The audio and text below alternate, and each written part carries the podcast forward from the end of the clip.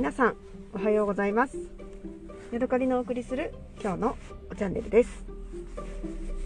今日はですね、夫が今歯医者さんに行っておりまして、そのね歯医者さんが終わってくるのを待ちながら、録音をしています。お休みでねのんびりしているところです。今日はね、私の降っているところ結構雪が降りまして、20センチ以上は降ったのかな、一晩で。でね、20センチ以上降ると、私の住んでるところはね、除雪車が出ます。20センチ以下の時は出ません。でね、なぜかね、私の住んでいる団地は割り当てられた時間がすごく遅くて、除雪車が来るのがね、夜の10時とかなんですよね。だからね、朝一番にね、出かけようと思ってもね、除雪車が来てないということが去年はあったんですけれども、今年はなぜかね、朝の10時ぐらいにね、もう雪かきしてくれててね、ありがたやーっていう感じがしました。私のね、家の向かいの方、私と、我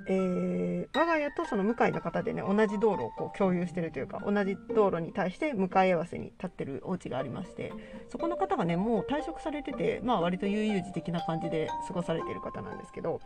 結構ね、朝早くからね、雪かきしてくださるんですよね。だからね、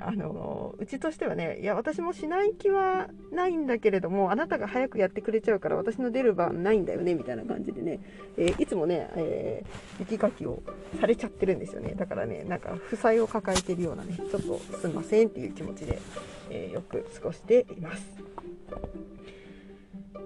私とね、夫の間で最近ね、ちょっと流行っている遊びがあるので、それについてね、お話ししたいと思います。なぜかね、2、3日前に夫が急にね、寝るときに、あなたはね、僕にいつも大事にされてるからお返しができないと思って、いつもお返しができなくて困ってるでしょみたいなことをね、ニヤニヤしながら言ってきたのでね、あれ、あなたこそ私に愛されているのに、こんなに自分でダメかなと思って焦ってるよねとか言ってね、私がかぶせて言ったんですよ。で、そこからね、私がね、お互いのどちらの愛情が大きいかということをね、こう言葉でね、言いまして、そういうことをしたらね、愛情の借金やとか言って、バトルを繰り広げています。でね、愛情を積み上げる方法の一つとしてね、チュッチュ音を立てるっていうのを編み出しまして、私が夫の近くに行ってね、チュッチュッチュッチュッチュってチュッチュする音を立てるんですよ。チューはしません。チュッチュする音を立てるんです。で、そうするとね、私の方の愛情がビンビンビンビンビンと上がっていって、夫はもう負け、借金っていうことになりますね。でね、そんな感じでいつもね、なぜなぜしたでから借金返済とかね、チュッチュしたから借金ができましたとか言ってね、そんな楽しい遊びを、最近しております。はい、まあまあどうでもいい感じですけれども、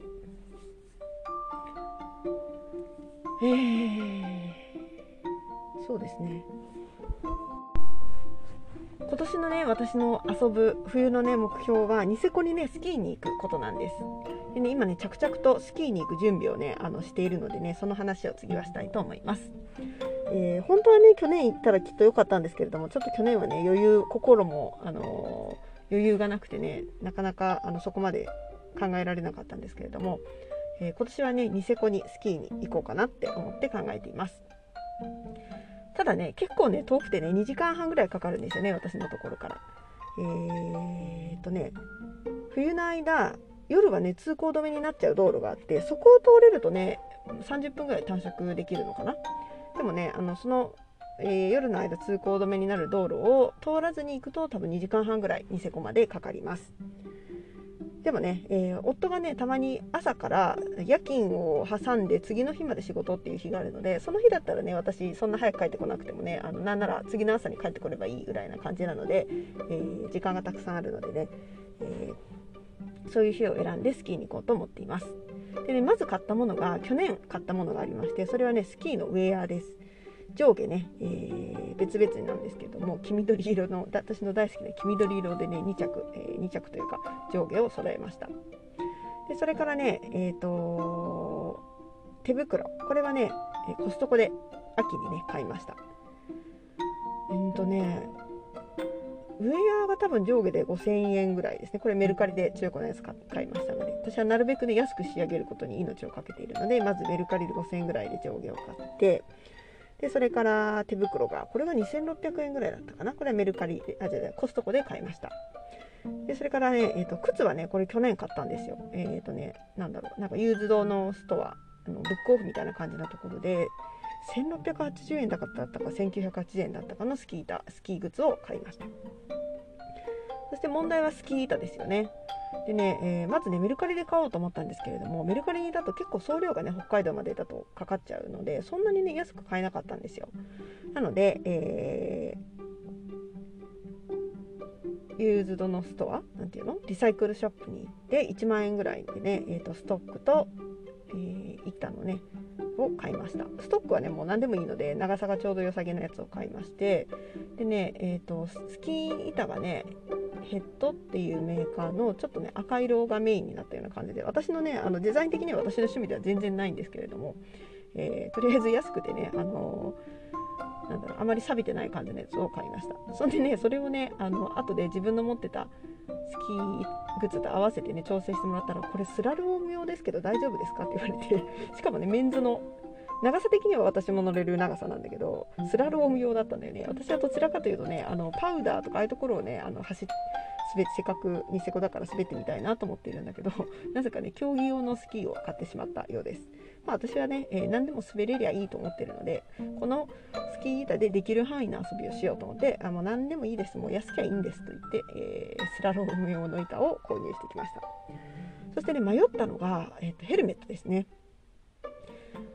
でまだねあんまりそのスキー場のシステムがよく分かっていないので、ヘルメットをかぶらないと入れない、なんか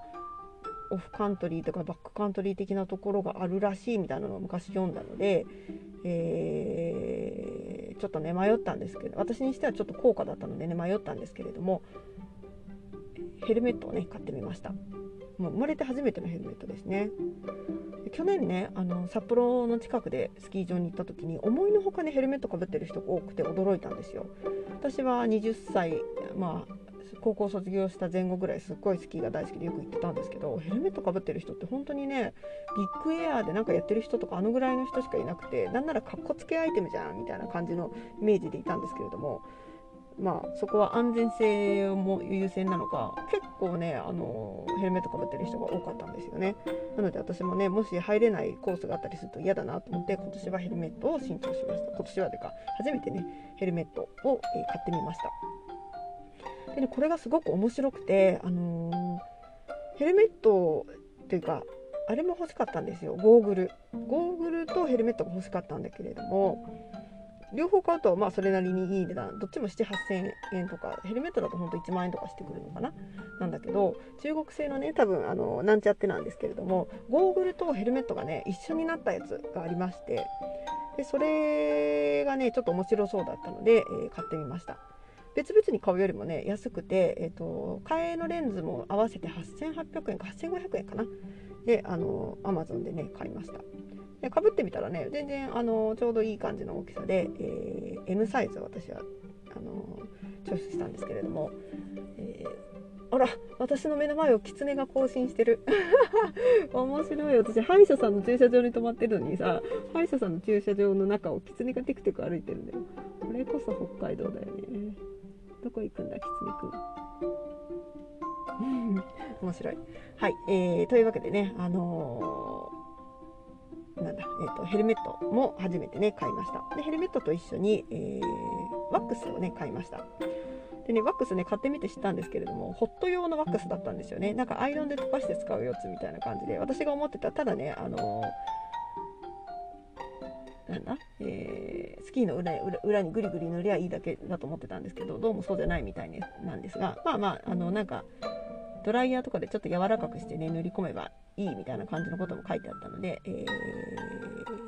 なんちゃってな感じでありますけれども、汚れを落として、ドライヤーで温めたワックスを塗って、まあその後ちょっと磨いてみたいな感じでね、準備をして出かけたいなと思っています。でね出かける時間日がね多分1月の25日をまず最初予定しています。中国人のね春節のお休みと重なるのでね、えらいことになるのかなと思いつつ、でもね、そんなこと言ってたら、まあ、2月になってからとかって言ってたらね、何回行けるか分かったもんじゃないので、ニセコにはね4つスキー場があるみたいです。なんだアンヌプリとニセコビレッジと、それから花園スキー場、それからグランヒラフっていうのがあります。でちょっと離れた別のところにねルッツっていうのもあるので、そこもねぜひ行ってみたいなと思っています。でグランヒラフと花園っていうのは同じの共通でね滑れるみたいなので、まあ、実質3回行けばね、ニセコをまあ1回よく見たよっていう感じにはなると思うので、ニセコグランヒラフ花園、それからニセコビレッジ、それからアンヌプリ、それから、ルスツのねこの4スキー場をね今年は行ってみたいなっていうふうに考えています。やっぱりねニセコ多分高くて泊まれないので、2時間半ねかかるんですけれども、まあ、日帰りというか自分一人でね走っていって滑ってまた一人でブンブンね帰ってくるっていう、そんなね、感じになりそうですね。はい。でね、あもう一つ買ったものがあるわ。もうね、グランヒラフのチケットをね買いました。でこれがどういう仕組みのチケットかと言いますと、なんていうのかな、ネット上でねチケットが買えるんだけれども、そのネットで買ったチケットを、QR コードで向こうのリフト券に読み込ませると、なんかそのチケットのキーカードみたいなやつが出てくるんですね。カードキーみたいなチケットが発行される。